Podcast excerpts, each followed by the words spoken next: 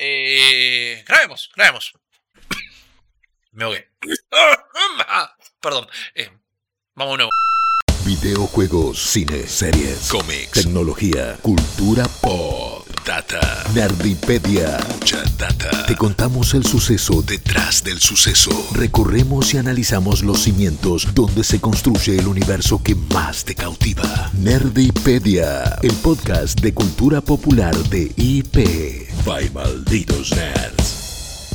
Hey, hola a todos, ¿cómo están? Muy buenos días, noches, tardes, cuando elijan escuchar este nuevo episodio de Nerdipedia, el podcast de malditos nerds para E3, donde te contamos pasado, presente y posiblemente futuro de todas las cosas que nos gustan. Y esta semana arrancamos con algo súper especial, porque llega lo que nos gusta denominar como las Navidades Gamer. Llega el momento más importante de la industria de los videojuegos, que es E3. 3 y hoy te vamos a contar un poquito de qué se trata este show, cómo nació y qué es lo que podemos esperar del mismo, ya que año a año ha cambiado y ahora le toca cambiar más que nunca por la situación en la que estamos viviendo. Pero para contarles todo eso, déjenme presentarles a las personas que me acompañan, porque no podría ser este podcast sin ellos, comenzando por Jess Roth. ¿Qué es Jess? ¿Cómo va? Hola, ¿cómo estás, Rippy? ¿Y ¿Cómo están todos los que están Bien. escuchando este podcast?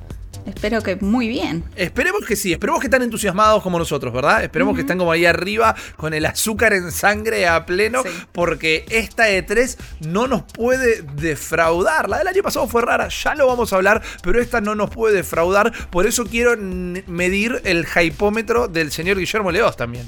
Eh, está por las nubes, o sea, a ver, eh, estamos grabando esto por la mañana, así que los cafés están eh, re- re- recién pegando, ¿no? Y están impactando en nuestra, en nuestra energía, pero cuando yo ya pienso E3, ese es el café que necesito, esa es la zanahoria emocional, ¿no? Que yo tengo por delante, porque eh, pocas cosas me gustan más en la vida. Mira, me, me atrevería a decir, Rip y Jess, A ver, miedo. que casi que disfruto más de E3 que de jugar videojuegos. Y es, y es, medio, es medio estúpido lo que estoy diciendo, porque no debería ser así, porque en teoría te estás entusiasmando por aquello que vas a jugar. Pero E3 es un periodo donde todo es, una eh, es un potencial, es una esperanza y todavía nada te defraudó y en general te muestran las cosas de la mejor manera posible. A lo que vamos a discutir y que tiene todas sus aristas y que puede tener cosas buenas y cosas malas. Pero E3 es ese momento donde te ilusionas con aquello que vas a jugar durante los próximos años, con qué puede ser el gaming, ¿no? La versión eh, más... eh, no, no, no perfecta, pero bueno, que tiene mayor potencial y que realmente te, te- te- te hace ilusionar con lo que se viene, con algunos avances, con, con sagas que vuelven, con grandes momentos. Y también momentos vergonzosos que vamos a, ir repasando porque hay de todo en lo que es el evento por excelencia que aunque algunos años está de capa caída, tiene una mística que ningún otro evento tiene en la industria del gaming y, casi que del entretenimiento, ¿eh? porque es, es- no hay muchas cosas como, como E3. Eh, hay entregas de premios, hay otro tipo de eventos, pero como E3 es, es- es una bestia en sí misma. Está bueno eso último que mencionas, porque creo que marca un poquito la pauta de- de- del lugar que ha tomado el gaming en el mundo del entretenimiento, porque claramente hay convenciones de cines. eh, de cine, perdón, y de cines también, porque se juntan los distintos dueños de las salas de cine. Está, por ejemplo, South by Southwest, que es un gran evento donde se muestran películas y series, e inclusive me acuerdo un año eh, donde se iba a estrenar la segunda temporada de Westworld y habían hecho todo un set símil Westworld, pero para que los atendientes pasaran tres días ahí en el lejano oeste como si estuvieran en el parque temático de Westworld. Y digo, bueno, eso es medio algo a nivel E3, pero no tiene la misma llegada que E3. No se entera todo el mundo que existe esa conferencia. Primero también porque es medio impronunciable, al menos para mí, pero eh, no, no tiene la misma llegada y E3 tiene una mística. Y antes de empezar a contarles un poquito la historia de E3, ya habiendo medido la temperatura que tenemos nosotros tres acá por lo que es el evento, quiero sacarme un par de dudas de, de encima. Hay gente que nos está escuchando que debe tener nuestra misma edad, nos debe estar escuchando gente más chica, gente más grande. Primero, gracias a todo el mundo por estar acá, pero digo, somos nosotros tres tal vez la generación que descubrió E3 a través de nivel X o recuerdan haberse enterado por otro, por otro medio u otro tipo de cobertura en su momento? Eh, Jess, ¿vos cómo te enteraste de, de, de E3? No, lo mío fue por nivel X y, y, ver cómo iban a esos eventos y después cuando Internet se volvió un poco más masivos, como los medios de afuera eh, lo cubrían y estaban en ese lugar que yo siempre quise ir. O sea, eh, como decían, es la Navidad de 3 es la Navidad de, de los videojuegos y de todos los que nos gustan los videojuegos, nos apasiona. Tiene esa mística, tiene esa espectacularidad, ves las cabinas, eh, ves eh, a los diferentes desarrolladores, esas mini entrevistas que salen en el momento. Eh, y tenés ganas de teletransportarte y disfrutar de la experiencia, de compartir también lo que más nos gusta en comunidad. Sí. Eh, yo, bueno, a ver, creo que es verdad que todos tuvimos más o menos el, mismo acercamiento con E3. Eh, Christian de nivel X llegaba meses después con un montón de VHS y te decía, esto es lo que mostró Nintendo en la E3. Si vos veías Banjo Kazooie y se te, te, caías para atrás, no, no, no, no podías creer realmente lo que estaba viendo porque era algo bastante, no sé, futurista loco en una época donde no, no existía internet tampoco. No era eso de uy, bueno, se lanzó un nuevo trailer, lo voy a ver. Era enterarte un juego porque un chabón trajo un cassette de, Estados Unidos a un evento que había ido hace un tiempo. Cualquiera. Eh, y entonces ahí empezabas a entender que, ah, ok, E3 es este evento especial donde se hacen anuncios de juegos. Después, bueno, te, te dabas más cuenta que es donde muchas empresas de videojuegos van a hacer negocios, o en su momento también eran negocios con distribuidoras de, de juegos físicos, con locales de videojuegos. Pero desde el lado de usuario te quedas con los anuncios.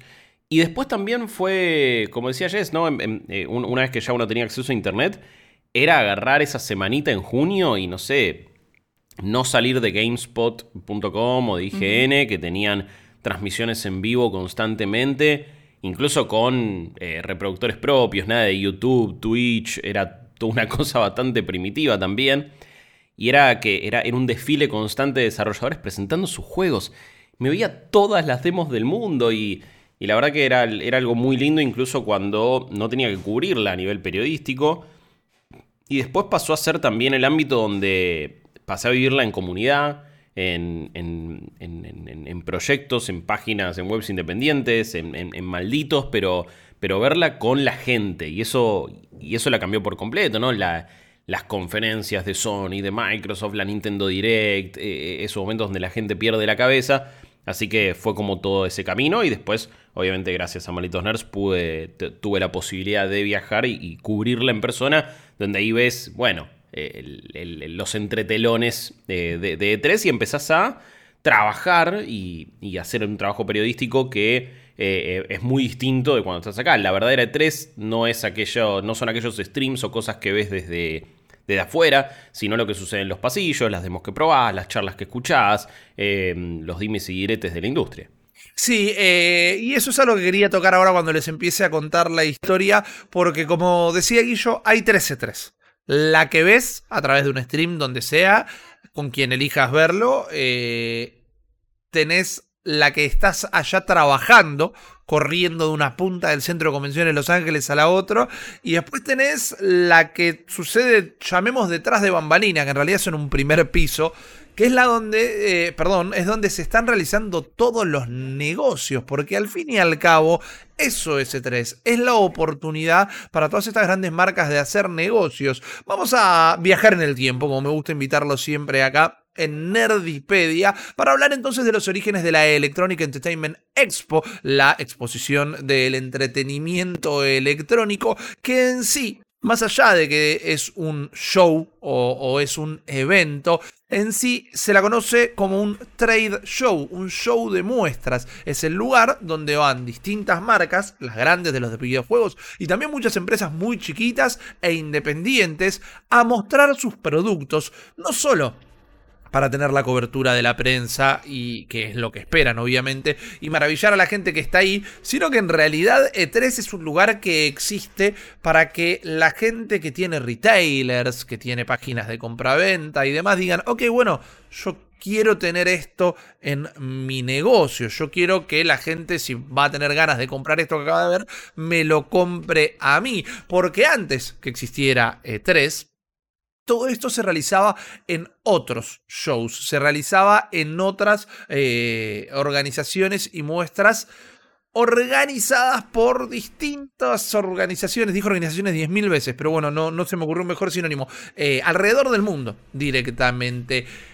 Hoy E3 se lleva a cabo por la ESA, que es la Entertainment Software Association, o la Asociación de Software de Entretenimiento, que es una asociación comercial de la industria de los videojuegos de un montón de estudios y distribuidoras del mundo de los videojuegos. La ESA se crea en el 93 cuando, y esto medio que es algo, le podríamos dedicar un podcast entero ahora que lo digo en voz alta, chiques, pero cuando empezaron las grandes audiencias en el gobierno norteamericano por la violencia en los videojuegos, Mortal Kombat, Night Trap, eh, criminales, sangre y todo eso asustó muchísimo a la población norteamericana en el 93 y cuando los distintos estudios, publicadoras y la industria del videojuego en general se eh, dio cuenta de que el gobierno iba a querer regularlos de alguna manera, se unieron todas juntas, generaron su propia agrupación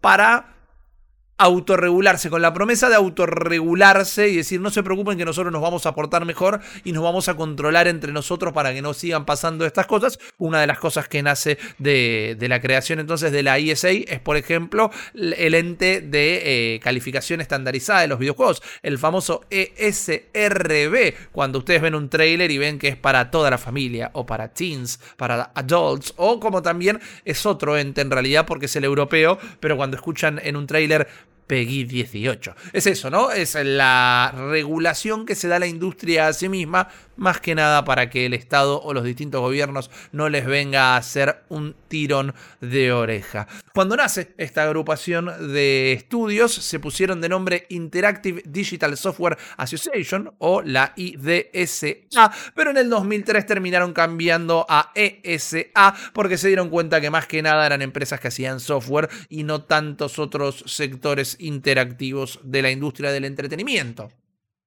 Después de la creación de esta agrupación, que para que se den una idea, engloba Capcom, Electronic Arts, Konami, Microsoft, Sony, Bandai, Nintendo, Square Enix, State 2, las grandes, Ubisoft, Warner, eh, viendo que para presentar, como les comentaba al principio, sus productos siempre dependían de otros shows, deciden crear su propio trade show, su propio show de muestras. Y un motivo importante de crear lo que después iba a ser conocido como E3 es que la industria de la electrónica en general los trataba muy mal a los videojuegos. Piensen, ubiquémonos en principio de los 90 antes del 95, entre el 90 y el 95, la industria del gaming había vuelto a florecer en Occidente. Ya había estado la fiebre por Nintendo en Estados Unidos. Estamos hablando del año 93. Sega está dominando el mundo en este momento, gracias al erizo azul y una campaña muy agresiva de marketing, pero en los shows electrónicos los seguían tratando muy mal. En ese momento el show más grande de Estados Unidos era eh, el Consumer Electronic Show, o la CES, como tal vez alguna vez lo habrán escuchado, que es un show que se hace en Las Vegas desde el 67. Y cuenta Tom Kalinske, el, presidente de SEGA de Norteamérica y un prócer de la industria en ese momento, que la CES los mandaba, esta es fantástica, eh, primero los ponían afuera del show de convenciones, en una carpa, y los ponían atrás de la carpa, de las carpas o del sector de vendedores de productos relacionados con la industria del entretenimiento pornográfico. escondidos, O sea que esto, pero es como en los Martín Fierro te ponen al lado del baño. Claro, como- exactamente. te- Entonces, te mandaron sin a la ningún, B. sin ningún tipo de desprecio a la industria del entretenimiento para adultos, ¿no? Pero ellos en No, ese claro. momento lo decían, nos están tratando peor, le damos más vergüenza que el porno, podría ser una No, a ver, pero me parece que, que ejemplifica, digo, el, el- el miedo, entre comillas, que le tenían al, al gaming, sobre todo, bueno, con lo que contabas recién, estas cosas, estas investigaciones sobre la violencia, las temáticas que trataban los videojuegos. Claro. Eh, encima en esa época estaban a pleno todo lo que era FMV, ¿no? Full Motion Video, y eran un montón de juegos que también rozaban lo no por y habían recibido ya eh, ba- ba- bastantes quejas y algunas audiencias en, en- congresos y, y en, y en todo el aparato estatal estadounidense. Pero es muy loco, ¿no? Como lo ponían casi como algo prohibido, como en el videoclub, te decían, no, no, no, de- acá atrás de esta, cor- de, de esta cortina están los jueguitos. Y es como medio raro, pará, ¿qué onda esa discriminación? Malísimo. Me, me diste un flashback al, al videoclub donde yo iba a alquilar juegos de. La verdad que estaba muy cerca de esos dos di, contenidos. Sí. definitivamente. Pero bueno, en, en este show, que estamos hablando del año 91-92, más o menos cuando, cuando se suma Tom Kalinske a Sega de América, eh, estaban ahí atrás de la industria del entretenimiento para adultos y afuera se largó una tormenta terrible, se les mojaron todas las Master System y medio que se les rompieron y ahí dijeron nunca más volvemos al Consumer Electronic Show, hasta mañana. Que, que- que- lloren por nosotros y varias eh, empresas de la industria del videojuego tomaron esa misma decisión. Y otro de los motivos grandes es que, bueno, opinaban que necesitaban una mejor vidriera para mostrarse a los retailers, que los pudieran encontrar mejor, que ellos les pudieran contar mejor qué era lo que estaban ofreciendo al mundo, por qué el videojuego era importante en ese entonces, para que hicieran compras mejor informadas los retailers. Y también, y esto me encanta, porque es medio como encontrar un jeroglífico en, una pared en una tumba abandonada, querían llegar mejor al periodismo especializado, periodismo especializado de principio de los 90, entendamos esto, no es como hoy que hay mil eh, outlets de, relacionados con el gaming, y también a las figuras del mundo de la influencia, o sea, al proto-influencer, a esa persona que quizás para nosotros era Cristian de nivel X, que cuando hablara al respecto la gente se iba a interesar muchísimo. Y es así como con todo esto en mente, el 11 de mayo de 1995 se realiza la primera E3 en el Centro de Convenciones de Los Ángeles, que a ver, centro de convenciones. Nosotros pensamos acá en Buenos Aires, en la rural, por ejemplo, ¿verdad? Bueno, para que se den una idea, eh, el LA Convention Center podría ser convenciones de rurales. ¿Cuántas rurales entran adentro del LA Convention Center? Porque es un lugar gigantesco, Enorme, imponente, realmente, que ya hablando de cuando uno tal vez le toque ir a trabajar ahí, tenés una entrevista con Sony que está en una punta del lugar y tenés una entrevista con Microsoft que está en la otra punta del centro de convenciones y medio que te convendría tomarte un remis para llegar de una punta a la otra porque encima siempre si se tuvieras, eh, si tuvieras eh, eh, servicios de transporte que pedís por una aplicación ilimitados, lo gastás ahí. Tipo, le decís, bueno, aunque sean un par de cuadras, le metés. eh, mucha Mínimo un gente carrito de golf. Bueno, el carrito de golf sería perfecto porque encima podés llevar trípode, cámaras, Claro. equipamiento y todo eso. Eh, mucha gente utilizaba así los, los monopatines Sí. eléctricos, los scooters, entonces ibas y te metías, pero ya dentro del centro de convenciones es medio difícil, ¿no? Claro. Igual después ya vas conociendo, ok, si voy por acá arriba hay menos gente, pero si me meto por acá y bajo por allá, eh, es como que, bueno, ya empezabas a, a- a gamificarlo un poco. Pero, eh, a diferencia de lo que uno podría pensar, ¿no? Decís, oh, claro, y si vas a Los Ángeles, uh, ¿cómo vas a morfar comida chatarra? Haces más ejercicio que en todo el año. Es, es- es- es una clase de crossfit constante. Sí, sí, definitivamente. Eh, como bien dice Guillo, hay mucha gente también. Hay mucha gente y por eso a veces te conviene ir por afuera y volver a entrar al edificio que tratar de esquivar a todo el mundo que está en la suya, no está haciendo su trabajo, está paseando, la está disfrutando y tenés que atravesar una marea eh, de seres humanos. Y en el principio, en esa del, del 95, que duró entre el 11 de mayo y el 13 de mayo, la verdad que no sabían muy bien cómo les iba a ir y en un principio costó convencer a las marcas de que pusieran su stand. También recordemos, y esto vamos a hacer como momentáneamente un énfasis porque siempre tenemos la imagen de verla de acá y ver el show de los videojuegos, pero acá de nuevo esto es para hacer dinero, como toda la industria. Entonces tener un stand en E3 es algo que cuesta millones de dólares y las empresas hacen stand con más de dos pisos, gigante, te recrea, Nintendo te recrea Hyrule entera eh, en su stand. Capcom en 2016 puso la casa de, Resident Evil 7 entera, o en el 2017 o 2018, no me acuerdo bien, pusieron 2018. la, la comisaría de Resident Evil 2 Sí, Remake y sí. las recorrías, ¿ok? Entonces imaginen las dimensiones de esto y lo que cuesta tener un stand ahí em, en E3. Al principio no tuvieron buen contacto con las distintas ramas de la industria, pero cerquita ya del evento, ya cuando estaba más para abrir, terminaron vendiendo prácticamente todos los espacios que tenían para poner stand. Y la primera 3 contó con eh, una presencia de 40.000 personas, que tampoco es poco realmente. Así que el primer evento le fue bastante bien. Pero con el correr de los años fue fluctuando bastante. Ya desde ese entonces quisieron abrirla, ¿no? Se engolosinaron. Dijeron, bueno, la primera no fue bien, ahora de tres, a conquistar el mundo. Y la quisieron empezar a hacer en otros países del mundo, particularmente Japón, donde fue una de las más problemáticas porque poco, faltando poco para empezar el evento, se empezaron a bajar las marcas y se fueron bajando todas y al final eran solo Sega, Sony y Nintendo y a último momento se bajaron Sony y Sega, y quedó solo Nintendo en la E3 Tokio, eh, y después dijeron, bueno, listo, ya está, no la hagamos nunca más, que sigan con la Tokyo Game Show, pero no es nuestro lugar. Intentaron en Canadá, intentaron en otros lugares del mundo pero no pudieron eh, tener el éxito que sí tenían cuando la hacían en Los Ángeles, aunque también fue variando muchísimo como le fue año a año a E3.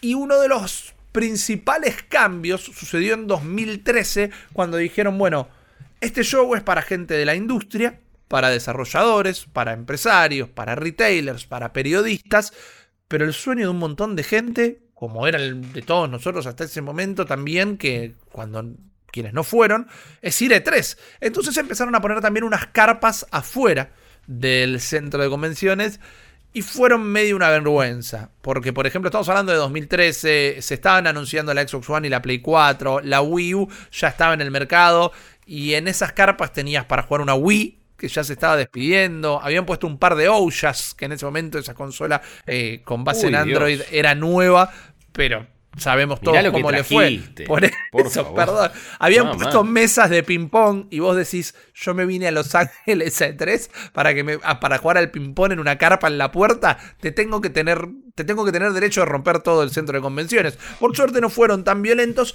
pero eso hizo que la ESA empezara a pensar en abrir las puertas al público y finalmente lo terminaron haciendo en 2017. Fue la primera que abrió las puertas al público con una entrada de 300 dólares. Y ahora yo sé que 300 dólares no parece un montón de plata, porque lo es. 300 dólares cuesta una Switch. Eh, pero la comparación o lo que quería explicar acá es que 300 dólares para un norteamericano es un montón de plata. Nosotros sabemos que quizás si hay un recital acá, cuando lo sabía, la entrada a un show en un estadio te puede costar 2.500, 3.000 pesos. No me acuerdo cuándo costó la última entrada a un recital de una banda afuera, ponele. Pero sabes que para ese tipo de shows pagas muchísima plata.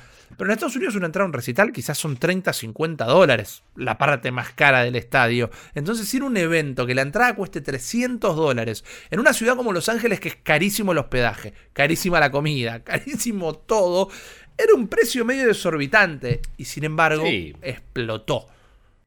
A ver, sobre todo cuando encima considerás que, como decía vos, 300 dólares sale una Switch, entonces. Claro. Esa persona que es fanática del mundo de los videojuegos y quiere ir a E3 eh, bueno, te podés comprar una consola en la cual vas a jugar los juegos que claro. ahí están mostrando y que eh, eventualmente van a salir, porque tampoco es que vas a jugar algo que nunca va a salir en E3. Y encima, lamentablemente la experiencia para, para el público, para la gente, fue hacer filas nivel eh, cuando un parque de diversiones está abarrotado, ¿eh? Y eran hacer dos horas de cola para jugar una demo de 15 minutos de Final Fantasy VII Remake. Sí. Y está bien, sos de las primeras personas en el mundo más o menos que lo va a jugar. Pero eh, eso vale la pena. Me parece que después no había tantas otras experiencias para disfrutar más allá de probar esas demos. Me parece que para el público nunca terminó de ser algo satisfactorio. Eh, más allá de que muchísima gente habrá disfrutado de la experiencia, por supuesto. Pero eh, me parece que, habrá dejado con gusto a poco. Y también es eso, no, no haces otra cosa que probar esas demos y hacer filas para probar esas demos y estás pagando por tener ese acceso.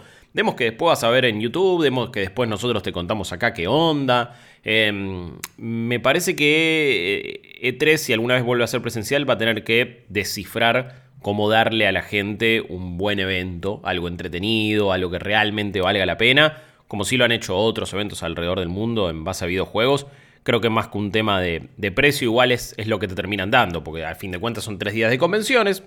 Ese precio, a, razón de 100 dólares por día, quizás tiene algún tipo de lógica, por más que sea un montón de plata, eh, pero tienen que descifrar qué darle a la gente. Exactamente, porque la experiencia fue como tal y como vos la contaste y por más que esto pueda llegar a sonar, siempre me da un poco de vergüenza contarlo, pero bueno, uno está trabajando ahí.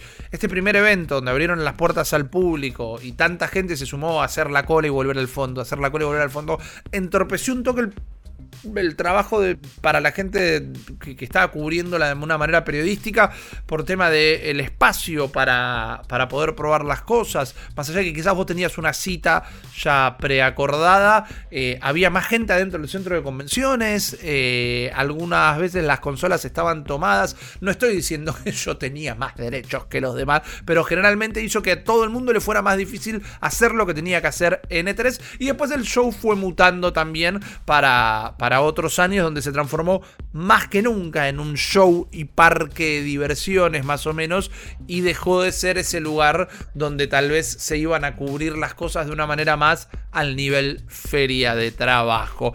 Pero eso no fue lo único que nos fue dejando tres a lo largo de los años cuando fue cambiando, porque por más que esto fue como el origen del show, creo que la mística del show se dieron en la millonada de cosas que fue pasando arriba de los escenarios de las presentaciones, Guillo. Eh, arriba de los escenarios, en el centro de convenciones, en paneles, en reuniones, eh, tras bambalinas también, sí, porque tengo algunas perlitas, tengo algunas, eh, algunos pequeños eh, detalles, hechos y curiosidades que han sucedido a lo largo de la E3. quiero que los cuentes, quería hacerles una pregunta a los dos. Eh, estoy pensando si la respondemos ahora o después, en realidad. Pero quería. Respondeme lo siguiente, Jess. ¿Vos sabés cuál es tu momento favorito de 3? No me digas cuál, pero ¿sabés cuál es tu momento favorito de 3? Eh, mi momento, el momento que más recuerdo al menos es capaz la conferencia de Sony luego del anuncio de la Xbox One, eh, en el momento en el que hicieron ese, ese video que está en todos lados, ¿no? O sea, cómo prestarse un juego que fue muy chiqui, fue como muy pícaro, eh, y lo hicieron rapidísimo, porque la conferencia de Sony fue el mismo día que la de Microsoft, y fue como en respuesta de lo que había pasado unas horas antes. Eh, y sin embargo, creo que son dos, tres segundos, y, queda en tu memoria para siempre. Y como fan, o sea, voy a hacer trampa y voy a decir dos momentos. Eh, nunca me voy a olvidar, porque lloré, chicos, o sea, postas se me cayeron lágrimas, el momento en el que Final Fantasy volvió como a estar en la conversación después de haber medio desaparecido. Es un juego que tardó como 10 años en salir y por un tiempo no sabíamos nada del juego y de repente en la misma conferencia tuvimos novedades de Kingdom Hearts, y que el Final Fantasy Versus 13 se transformaba en el 15 con un trailer. Em, entonces, ah, mira, yo pensé que ibas a decir que, había llorado con Final Fantasy 7 Remake, pero no fue con el 15. También lloraste con, eso, claro. Pero el que más recuerdo es ese porque era un llanto. Es que pensé que ya no existía, o sea, todo el mundo me decía, olvídate de ese juego, no va a salir nunca más. Entonces lo volví a saber en una conferencia en ese lugar, que es donde esperás realmente, ¿no? O sea, ¿qué esperamos también para para la de todos los años. Todos queremos eh, que esté ese juego eh, que nos encanta, que nos apasiona, que capaz hace mucho que nos sale y decís, bueno, mi esperanza es que esté en la de 3. Capaz no es tanto, bueno, si no está en la de 3, capaz está en Gamescom, capaz está, no sé, en los Game Awards, pero eh, la primera oportunidad que tenés y toda la ilusión y parte del hype de la E3 es eso, es la primera oportunidad de ver cosas increíbles. Sí, sí, sí, definitivamente. Yo creo que todos tenemos un momentito en el que lloramos en E3. ¿Vos recordás tu momento más eh, emotivo de 3, Guillo? Oh. Em, a ver, creo que la primera vez que mostraron Spider-Man en, en esa E3 de 2016 me emocioné bastante. Em, pero porque, bueno, el, personaje representa mucho para mí y también específicamente Spider-Man 2 de PlayStation 2 es un juego que jugué demasiadas veces, muchas más de las que debería probablemente. y, y- y lo amé. Entonces estuve esperando, bueno, terminó saliendo 14 años después ese, ese juego, más allá de que hubo otro juego de Spider-Man, pero la verdad que, mm, seamos sinceros, ninguno había estado ni a la altura de ese de PlayStation 2, ni menos a la altura del que salió en 2018, pero ese fue como un, gran momento de sorpresa total. Me parece que en retrospectiva quizás es una E3 que queda medio eh, mentirosa, pero también otra conferencia de Sony en 2015 cuando presentaron Final Fantasy VII Remake, Shenmue 3 y The Last Guardian.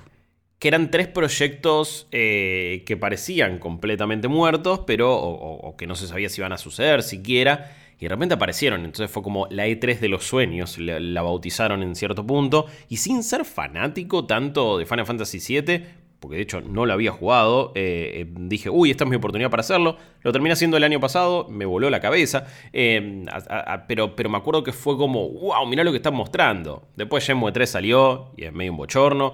The Last Guardian qué sé yo. Pero la verdad que fue, fue un, momento único eh, y que fue re- realmente de, de- esas cosas que te hacen decir, bueno, ¿por qué la E3 es la E3? Que es emocionarse simplemente con el anuncio de un juego. Lo cual, bueno, eh, a, fin de cuentas es algo menor, pero es algo que, que- que me entretiene mucho. Nintendo también ha tenido varios momentos increíbles, eh, varias revelaciones grosas, ya en, el- en la modalidad Nintendo Direct, ¿no? no como una conferencia en un teatro, quizás. Eh, después también, bueno, quizás no conecto tanto con, con las sagas clásicas de Xbox, pero Xbox también tuvo muchos momentos grosos. Cuando aparece Master Chief con el poncho para presentar Halo 5 también fue como, ¡wow! Mirá, mirá quién vuelve. O, Eso es el poder de un poncho encima, ¿no? Sí. Porque, o sea, ok, es más Halo, pero ahora, pero tiene, ahora un tiene un poncho. Y lamentablemente en el, juego, serio. en el juego no lo tenía, lamentablemente. Que eso quizás lo, lo pudo haber hecho mejor al juego. Bueno, pero, pero no capítulo aparte para cosas que te prometen en E3 y después nunca pasan Sí, también, sí, ¿no? sí, un poquito. es otro podcast entero. Sí, eh, pero, pero después me, me- me parece que, que- que esos han sido eh, los momentos inolvidables. Tienen que ver con, con las conferencias, sobre todo quizás también, bueno, la primera vez que lo, viste en comunidad y incluso sin, sin después haber terminado siendo juegos eh, buenos, pero también cuando meten, ¿te acordás el, el camioncito de Sweet Tooth para presentar Twisted Metal? Y es como decir, ¿qué está pasando acá? Y metieron eso ahí en el escenario y te volvió bastante loco. eh. me parece que, que hay, hay, hay- un montón de momentos. Si me tengo que quedar con uno en lo personal, esa vuelta de Spider-Man, o bueno, ese año también fue el- la vuelta de God of War, lo cual no es nada menor. Eh, son dos juegos que me terminaron encantando y que salieron el mismo año. Pero pues hubo también muchos momentos eh, graciosos e in- inolvidables por, por otros motivos. Si después tengo que ir a, a las E3 físicas o a las conferencias en las que estuve, cuando apareció Keanu Reeves, eh, mi short voló por todo el Microsoft Theater, olvídate. Fue, ese fue un momento. El de todos y todas, diría. Sí, sí, sí, sí, ni hablar, pero es como que lo vimos en el trailer ahí en la pantalla gigante y de repente se levantó eh, eh, esa compuerta, había humo y vos veías que estaba saliendo alguien y medio que no querías creer que era Keanu. Y de repente apareció Keanu y estaba ahí en el escenario y todos me miraban, pues yo estaba como loco, como diciendo, no, no, no te puedo creer. Eh, fue un gran momento, ese fue un gran momento. De las presenciales quizás fue el, el- el más loco de todos. Y fíjate lo groso que es Keanu, que ni siquiera todo lo que pasó con Cyberpunk lo puede manchar. No, la verdad que salió airoso. Pero bueno, como comentábamos, eh, es un lugar donde pasan un montón de cosas eh, increíbles, pésimas y bastante curiosas. Sí, y hablando de esas curiosidades, vamos a ir a penitas atrás también en el tiempo. Vamos a hacer un, un repaso sobre estas, eh, estos hechos curiosos, graciosos. Penosos, no sé, eh, de eh, la historia de la E3, que solamente se- no se hizo en la ciudad de Los Ángeles eh, eh, durante tres ocasiones, en Atlanta estuvo en el 97 y en el 98, y hubo una época donde también se hizo en el aeropuerto de Santa Mónica, eh, hubo tradición donde se hacía directamente en hoteles, o sea, hubo 2007-2008, fue un momento donde realmente la, la, conferencia corrió peligro y quizás no se terminaba haciendo. Fue también el lugar donde en el 95 Nintendo presentó el Virtual Boy con un juego de Star Fox que nunca salió, por cierto. Eh, también en ese... Típico de Star Fox. Típico de Star Fox, olvídate. Sí. Eh, pero antes, cuando la prensa no tenía ni tanto acceso, ni había streams en vivo, ni, ni, ni, ni toda la maquinaria que hay hoy por hoy, había muchas de estas cosas. Muchas demos que después no salían porque eran básicamente presentaciones que alguien tenía que hacer para impresionar a distribuidores de videojuegos, como vos ya habías contado, Rippy. Eh, así es como ha habido demos de Half-Life 2, por ejemplo, que después fueron reconstruidas por fans. Eh, una vez presentó Nintendo el, control de Nintendo 64 y eso fue como una de las estrellas de la E3 del, del 96. Y la gente quedó maravillada porque Mario corría en círculos y lo podían hacer con el stick. Entonces, ese tipo de cosas se hacían en E3 que ahora están más reservadas para otro tipo de eventos o cosas que nunca, de las que nunca nos vamos a enterar. Ese Virtual Boy igual se presentó y Nintendo pensaba que iba a vender más de, 300 más de 3 millones de unidades, perdón. Eh, solamente sacaron al mercado 800.000, así que claramente no le fue muy bien. También es eh, el lugar, la E3, donde alguien puede que te cuchille por la espalda, ¿no? Te tira la de Judas, eh, como Sony, que en un momento, en la del 96, rompió medio que un acuerdo de palabras de no bajar el precio de su consola. Esto a Sega la terminó perjudicando y de repente eh, Jim Wims, que en ese momento manejaba todo lo que era PlayStation, eh, dice, dijo, che, esto es un acuerdo que se hizo mientras yo no era presidente, así que ya fue, eh, lo voy a anunciar y ahí... Se lavó las manos. Claro, sí, y ahí es donde medio sepultaron a lo que en su momento era la Sega Saturn, que eh, no pudo competir con ese precio. Eh, por más que después Sega eh, anunció una bajada de, de, del valor de esa consola. Y empezaron a repartir volantes anunciándolo porque ni siquiera habían llegado a preparar bien todo. Extraño. Tuvieron que salir corriendo una fotocopiadora ahí en Los Ángeles. Básicamente, básicamente fueron a la de Puan. Hacemos un diseño ahí, en Paint. Sí, a la de sociales. y le dijeron, che, necesito mil copias de esto. Pum, pum, pum, pum. ¿Cuánto vale la fotocopia? Y 10, 10 pesos por fotocopia. ¡Ey! Es un montón. Eh, a ver, después también E3 es el lugar donde se anuncian juegos que no vemos durante un rato largo. Quizás el que tenga el récord fue Duke Nukem Forever, que se lo presentó por primera vez en 1997. El juego salió en 2011. Y ojalá no hubiera salido porque la verdad que fue bastante, bastante mediocre. Se han hecho medidas eh, o movidas publicitarias y de marketing más que extrañas, más que extrañas. Pandemic, una empresa, eh, fue recordada por en algún momento haber agarrado a eh, modelos disfrazadas de enfermeras y empezar a repartir invitaciones a una fiesta. Estas invitaciones venían con preservativos gratuitos, así que imagínense el nivel de threads que había en esa época y lo mucho que le faltaba a, la industria del gaming.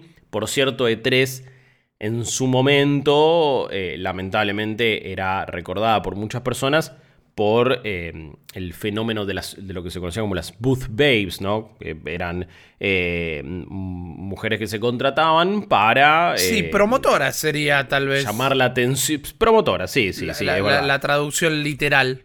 Y que es algo que en 2006 terminaron regulando porque eh, ya directamente muchas empresas estaban teniendo ideas como esta, que era un poco extraño, lo tuvo que directamente regular la ESA eh, y por suerte ya es algo que ha quedado en el pasado, eh, porque incluso era como, había artículos en eh, páginas web, ¿no? donde esto era como una tradición de todos los años, lo cual es absolutamente ridículo. También está la presencia, vos cuando Rippy mencionabas los pasillos de la E3, eh, la, el, piso de arriba y las oficinas, hay un sector del, del Centro de Convenciones de Los Ángeles que se llama el Kensha Hall, que es famoso porque ahí estaban los juegos más raros que no podían pagar un, un stand en el, en el, centro de convenciones principal. Entonces el Kensha Hall era, es como la isla de los juguetes perdidos, más o menos. Estaban ahí lo, los juegos más raros. Es algo que después evolucionó en lo que es la Indie Mega Booth, eh, claro. o, o, que es el sector de juegos independientes, que siempre es súper interesante para ir, porque hasta son juegos, son prototipos, son juegos hechos entonces por un, algunas pocas personas. Te sentás ahí en la silla, empezás a charlar con los desarrolladores, les contás, le preguntás qué onda, lo probás y podés descubrir una gema que después la termina rompiendo. De hecho, juegos como Guitar Hero se presentaron primero en el Kensha Hall. wow. Porque también tenían que ver, eh, claro, era ahí estaban los juegos que tenían algún tipo de periféricos, por ejemplo, y que eran un poquito más extraños. Si vos pensás en E3, también pensás en presentación de consolas. Creo que hoy por hoy estamos eh, bastante eh, acostumbrados a que eso suceda, más allá de que a veces hay eh, eventos previos y el paradigma también fue cambiando. Pero Nintendo nunca presentó una consola en la E3, salvo en la Wii y en la Wii U. Pero eso fue recién entonces en la, en, en la E3 donde presentó la Wii, ni las Nintendo 64, ni GameCube tampoco fueron presentadas en la E3. E3 también eh, ha tenido un montón de cameos, ya mencionamos a Keanu Reeves, mencionamos, o, o ahora les menciono que también estuvieron Paul McCartney y Ringo Starr, ¿no? Eh, ahí presentando el Rockman Beatles. Pero David Bowie estuvo en el 99 directamente eh, tocando, así, da- da- dando un show ahí, porque eh, creo que estaba trabajando, si no me equivoco, con Ubisoft. Eh, siempre contratan algún tipo de, de celebridades, de hecho. Eh, alguna vez Sony contrató a los Foo Fighters, por ejemplo. Eh, muchos periodistas cuentan historias de, uy, no, porque fuimos a la fiesta de tal y estaba tocando esta banda. Y era como un despilfarro de plata y algunos presupuestos bastante, bastante locos. Eh, después también hay algunas empresas que ya no hacen sus conferencias. Eh, Konami, por ejemplo, la última vez que dio una conferencia fue en 2010 y, es, y quedó para la historia por lo mala que fue. Eh, tuvo trucos de magia muy mal ejecutados. Eh, Ah, eh, luchadores de, de- de- de lucha libre, ¿no? Pero de lucha libre mexicana que no sabían hacer sus pasos. Y eh, varios presentadores que creo yo sí le hacían algún tipo de test de, de alcoholemia o algún examen eh, para ver si habían consumido estupefacientes, claramente lo iban a fallar, ¿no? Me parece que eso eh, no, eh, claramente no iban a salir airiosos de esa situación. Em, después también, yo les mencionaba recién las fiestas, ¿no? Y, la, y el despifarro de plata. Cuenta la leyenda que en 2001 Sony armó una fiesta la noche anterior a la presentación de Xbox. 2001, ¿no? En la- en la- era casi que... La Xbox original. Claro, y se estaba lanzando al mundo, se estaba presentando en sociedad. Lo hicieron para que todo el mundo que después fuera al show de Xbox estuviera con resaca, se sintiera mal, faltara, no estuviera al 100%. Si eso es verdad, primero, te- me- eh, mi obligación periodística eh, y, y mi moral indica decir que, bueno, un hecho eh, bochornoso, por Sí. supuesto, reprochable. Por otro lado, me parece una táctica fantástica porque eh, Sí. tiraste una fiesta, le, le hiciste pasar bien a todo el mundo y de repente lo dejaste con resaca para que no disfruten tanto el show de tu competencia. O sea, el arte de la guerra, un poroto al lado de esto. Olvídate. Pero no, la, la rompieron. El año 2000 fue el primer año que tanto Sony, Microsoft como Nintendo tuvieron presentaciones significativas en la E3. Fíjate que esa tradición arranca entonces en el 2000 y la tuvimos hasta, sí, hasta 2018, que fue el último año en el que Sony estuvo. Más allá que después Nintendo a partir de 2003 empieza con las Nintendo Direct, eh, que son estas, en vez de conferencias presenciales en un teatro, eh, lanzan videos, la verdad que cambiando el paradigma de estas presentaciones, porque hoy por hoy todo el mundo hace lo mismo. Incluso si volviera una E3 presencial, quizás Microsoft, digo Xbox lo hace porque tiene el Microsoft Theater, que es un teatro gigante al lado del centro de convenciones, Claro. literalmente. Está el estadio de Los Ángeles Lakers, va, de Los Ángeles, que es el Staples Center, el teatro de Microsoft, y ahí nomás está el centro de convenciones, así que tienen todo eso alrededor. Pero PlayStation y ya, ya está acostumbrada ahora a hacer este tipo de presentaciones digitales, las State of Play, Nintendo obviamente que haría lo mismo, y hay que ver qué pasa con muchas otras empresas que tenían sus conferencias en teatros, Ubisoft por ejemplo, que la hacía, la hace siempre en el Orfeo, eh, un teatro muy bonito, clásico, pero que representa un gasto enorme que no sé si alguna vez se va a dar, ahora Jess nos contará. Pero entonces, eh, en el 2013 fue la primera vez que Nintendo dijo, vamos a hacer una presentación digital, que encima nos ha dado, digo, hablando de momentos memorables, cuando Reggie e Iwata pelean como si estuvieran en el Smash, fue un momento fantástico, la presentación que ellos son medio Muppets también. Lamentablemente después uno se entera que eso fue porque por el estado de salud de Satoru Iwata, eh, que lamentablemente falleció al poco tiempo. Después también cuando le hicieron en conjunto con Robot Chicken, si no me equivoco, o ese estilo por lo menos de animación. Sí. Eh, fueron grandes momentos de la Nintendo Direct. Que encima, su última edición en una E3 tuvo la presentación de Breath of the Wild 2, ni más ni menos. Las consolas que se revelaron en la E3 han sido hasta el momento PlayStation 2, PlayStation 3, PlayStation 4, Wii, Wii U, PlayStation 4, o sea, técnicamente habían presentado algunas cosas en febrero de ese año, 2013, pero vimos la consola ahí en el momento. Eh, Xbox 360 también, Xbox One y eh, la Xbox One X. Y después, eh, vos mencionabas entonces, o, hemos mencionado cómo hay distintas E3, hay distintos trabajos, y también representa un trabajo para eh, muchísimas personas, más de 3.000 personas, supongo que ya a esta altura, eh, si se siguiera haciendo, serían aún más. Eh, trabajan año a año eh, en el transcurso de una E3, y, y lo ves, hay, ni hablar de la, de la enorme cantidad de personas que trabajan en cada uno de los stands, sino también en la organización, eh, en materia de, de seguridad, directamente en el centro de convenciones.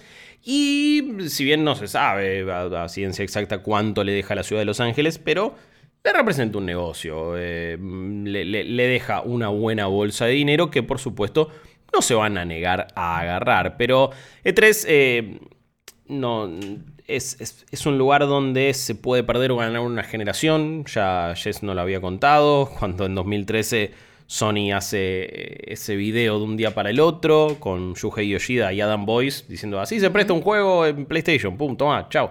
Eh, anunciando un precio menor al de Xbox One en ese momento, la, necesidad de- la, la no necesidad de estar online. Y ahí ganaste una generación. Ahí hay juegos que pueden generar un hype desmedido también. Presentaciones mentirosas. No olvidemos lo que pasó con Killzone 2, por ejemplo. Que es un juego que vos ves ese tráiler de 2005 y se sigue viendo mejor que cualquier cosa que está hoy por hoy. Y era todo mentira, más o menos. Eh, la verdad que ha, ha habido muchos fallos, ha habido muchas cosas que justamente en nuestro programa en IP, Maldito Nerds en IP, las, las recordé en modo host de esta semana y espero que lo hayan disfrutado, pero ah, creo que siempre te dejo una anécdota, siempre te dejo una historia, siempre te dejo un momento para recordar algo viral. Hoy cuando estamos en la búsqueda constante de lo viral, me parece que E3 siempre lo hizo, Eh, a veces quizás sin proponérselo, a veces con errores, con gente que no le ponía mucha onda a las presentaciones, con un Kobe Bryant eh, medio co- con, mala cara mientras jugaba al NBA 2K con el PlayStation Move y no le funcionaba como quería, Eh, pero siempre algo para, para charlar te dejan. Exacto. Y ahora va a seguir haciéndolo y la conversación va a ir cambiando porque debido a lo que fue el año pasado, eh, todo el tema de la cuarentena particularmente y la prohibición de los eventos presenciales, donde encima dato de color que fue medio distópico y, y por momentos medio fuerte, pero el centro de convenciones de Los Ángeles se transformó momentáneamente en una base militar Sí. eh, cargada de tanques, hammers camuflados, eh, tiendas de campaña y la verdad que era una imagen choqueante. Es decir, yo una vez abracé a un tipo disfrazado de Mario ahí adentro y ahora está lleno de la milicia norteamericana, pero tuvo que adaptarse. Y este año, mientras que el año pasado se tomó una pausita, este año vuelve ya de una manera un tanto diferente. Sí, y además, este año vuelve como un evento digital, después de que el año pasado, o sea, si vamos a recapitular un poco, ya en el 2019 la E3 levantó algunas cejas. Eh, no, no, no gozó de la misma, de hecho, por ejemplo, muchas empresas no estuvieron.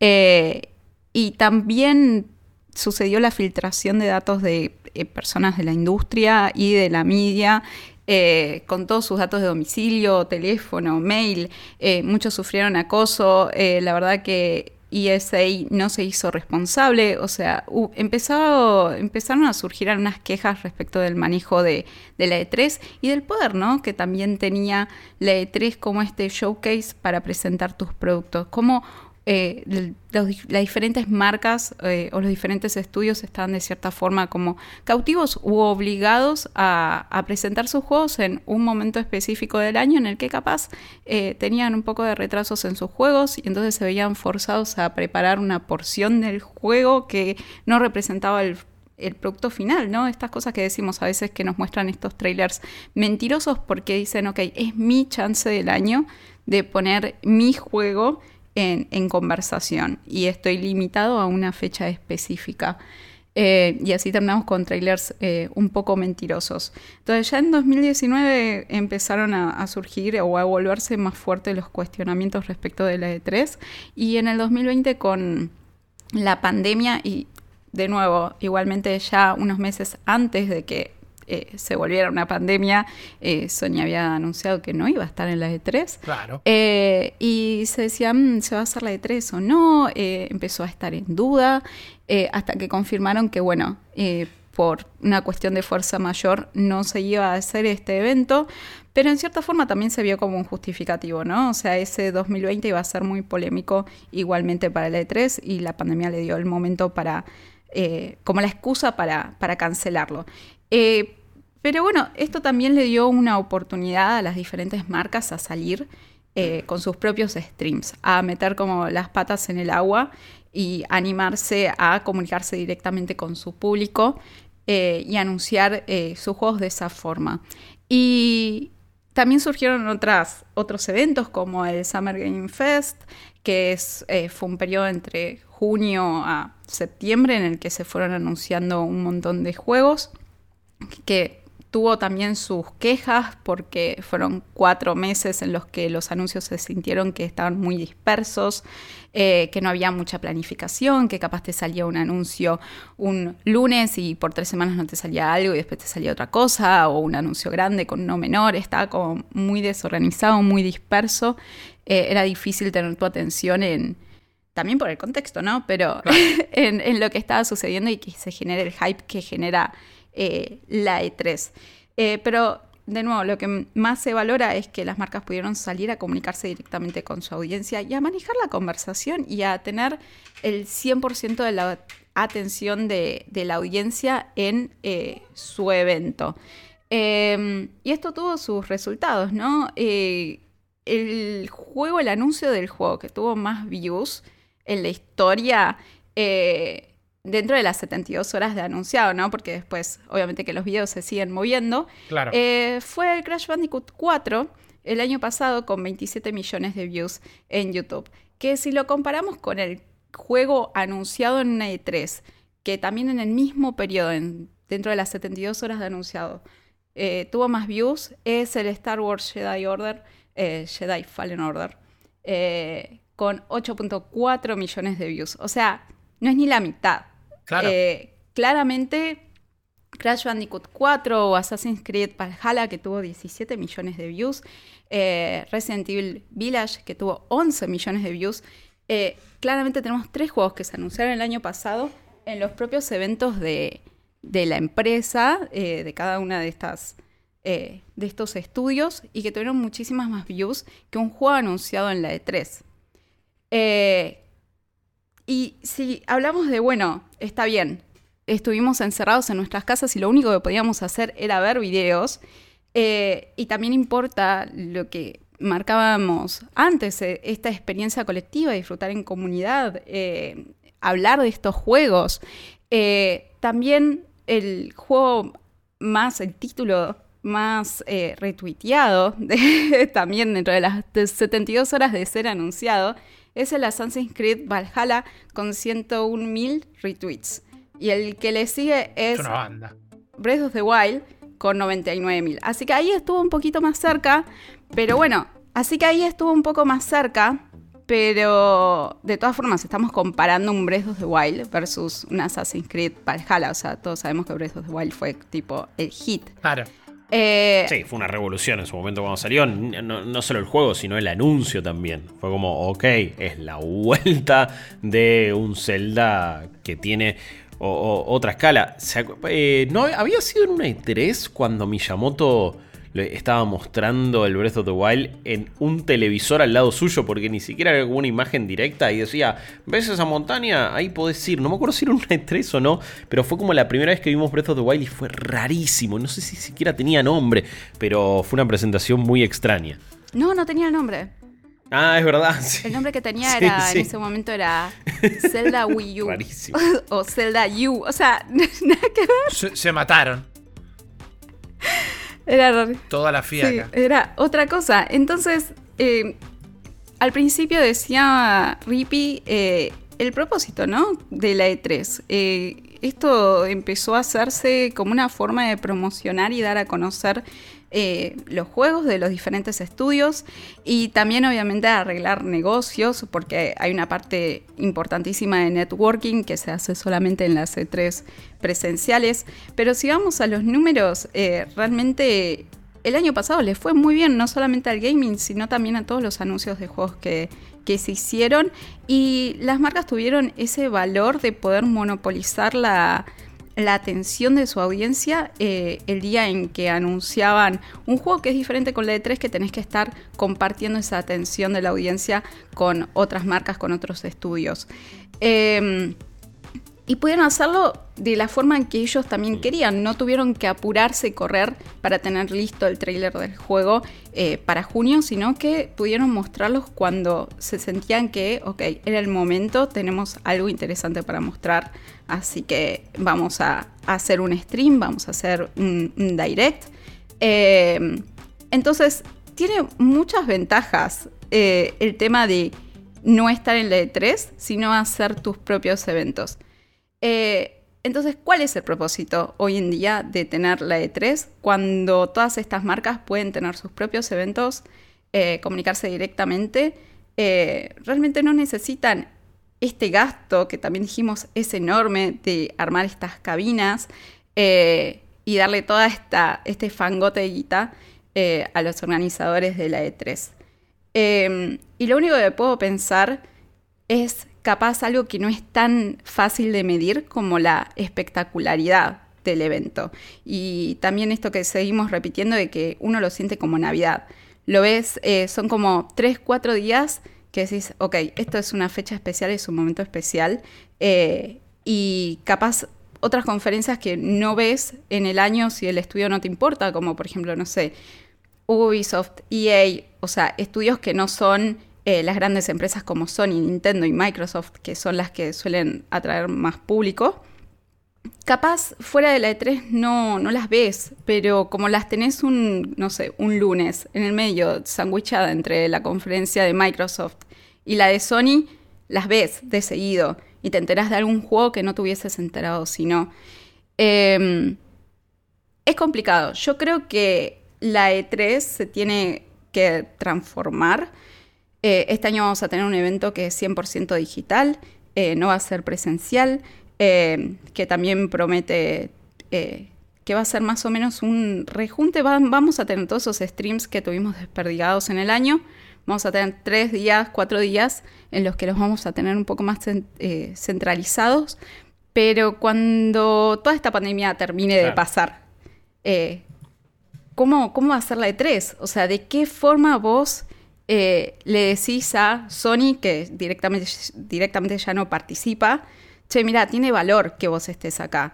O sea, eh, te ofrezco esto eh, y por esto es que tenés que agarrar y, y darme plata y, y estar en esta convención. O sea, ¿cómo, ¿cómo convences cuando ellos por su lado ya consiguen comunicar eficientemente su producto? Sí, totalmente. Me parece que esta va a ser eh, una prueba de fuego a ver si el nombre de E3 mismo alcanza, si la mística que, que tiene su historia es suficiente.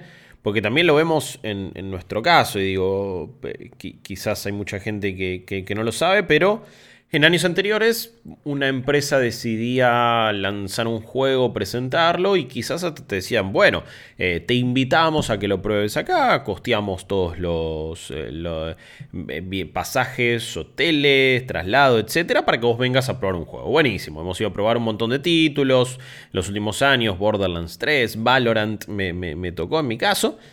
Y eso es algo que en la pandemia, por supuesto que ya no sucede, pero encima le encontraron la vuelta de, "Oh, ok, hacemos una presentación virtual, digital, te metes en este servidor de Discord, te contamos sobre nuestro juego, te damos esta cuenta, accedes, lo bajás, está bajo embargo, y después contás un nuevo modo de Apex Legends, por ejemplo, o qué, qué nos pareció It Takes Two este año. Em, entonces... ya no solo E3 o el tipo de conferencia presencial con un gasto millonario eh, ya no parece ser viable a nivel económico y puede tener el mismo tipo de alcance o aún mayor si lo haces todo digital, sino que también hasta, ha, cambiado el paradigma de, cómo la prensa tiene acceso de manera previa a un juego. Vamos a ver también qué va a suceder en la semana de prensa de la E3, que es una semana antes del evento principal, y vamos a ver si, si tenemos acceso o no a probar ciertos juegos. Entonces, cuando todo se ha pasado a lo virtual, se ahorraron un montón de costos, e incluso también, esto hay que decirlo, nosotros porque quizá lo vemos de un lado de ya teníamos eh, acceso o el privilegio, privilegio también porque eh, hacemos nuestro laburo de la mejor manera posible, de poder formar parte de tres, ser jueces de tres, de Game Awards, viajar para probar juegos anteriores. También esta virtualidad lo puede hacer más democrático. Me parece que ahí no tenés que decir, bueno, a cuántos medios puedo pagarles un pasaje para que vengan, sino que es, bueno, toma este acceso. Ojalá lo use de manera responsable. Si no lo usa de manera responsable, no te invitamos más. Pero puede terminar siendo mucho más democrático. Entonces, para gente que está arrancando, quizás puede ser un, beneficio. Lo vas a hacer de tu casa, obviamente. Eh, y, pero, pero, por lo menos lo, lo vas a poder hacer. Así que ojalá esta 3 le dé acceso a aún a más creadores de, contenido, a, más medios todavía. Y me parece que eso puede ser algo, algo súper positivo. Que sea más democratizador estaría, estaría sí, genial. Sí, sí, definitivamente. E3 siempre tuvo que encarar un montón de cambios. Eh, y como contábamos, nació buscando autorregularse de alguna manera pero hay, eh, para plantearlo en, términos nerd, si así lo desean, hay una Civil War también en este momento, ¿no? Ya no les sirve estar tan unidos. Eh, más allá de que la competencia siempre es sana y siempre existió, cada uno le conviene tener su propia islita, hoy por hoy, y como Jess fraseaba de una manera que me parece la más eh, correcta, es manejar cada una su propia comunicación. No quiero sonar fatalista, pero hoy por hoy la palabra, la pregunta, perdón, es necesario que E3 siga existiendo, eh, no es tan rara, no es tan extraña. Y por más que la respuesta sea, bueno, sí, no hace falta que continúe existiendo, esto no significa que tampoco vamos a perder todo lo que son los anuncios y demás. Pero E3, cuando se creó allá en el 95, no contaba con YouTube, con Twitch, con las redes sociales, con los influencers, con el gaming transformado en la industria de entretenimiento más exitosa del momento. Todo cambió. Yo creo que no sé si necesariamente alguien va a perder, más allá que la propia ESA que va a perder millones de dólares. Nosotros no nos tenemos que preocupar que nunca vamos a perder nada. Aunque, si me permiten que nos pongamos un poquito románticos, perdemos lo que es en esencia la E3, ese gran show, ese gran momento donde eh, depositamos y apostamos todas nuestras emociones y ansiedades a cambio de los anuncios que se pueden llegar a transformar en nuestros juegos favoritos. Igual, y acá ya me estoy pasando de poético, E3 puede dejar de ser un edificio en Los Ángeles sobre la avenida Figueroa y pasar a transformarse eh, en en un estado sentimental, ¿verdad? Es la semana de E3 que ahora este 2021 va a arrancar eh, eh, a partir del 10 de junio con lo que es el Summer Game Fest y después continuar el 12 precisamente con E3 y muchas conferencias más las vamos a cubrir acá en IP. Vamos a volver a charlar en el podcast porque me parece que necesitamos una edición especial de lo que fue E3 2021. Así que no va a ser la última vez que escuchen del tema eh, de nuestra parte. Pero hoy teníamos ganas de darles un vistazo en general de lo que es este evento que mueve al mundo del gaming. Estuvieron acá conmigo Jess Roth y Guillo Leos trayéndoles la data, como lo van a seguir haciendo semana a semana en Nerdipedia, este lugar donde te contamos el pasado, presente y futuro de la industria del entretenimiento, los videojuegos y la cultura pop en general. Mi nombre es Rippy Risa, les vuelvo a agradecer que nos sigan eligiendo y nos vemos la semana que viene. Digan chao chicos. Chao. Chao. Chao. Esto fue Nerdipedia, el podcast de cultura popular de IP con malditos nerds. Un nuevo capítulo la próxima semana. Te esperamos.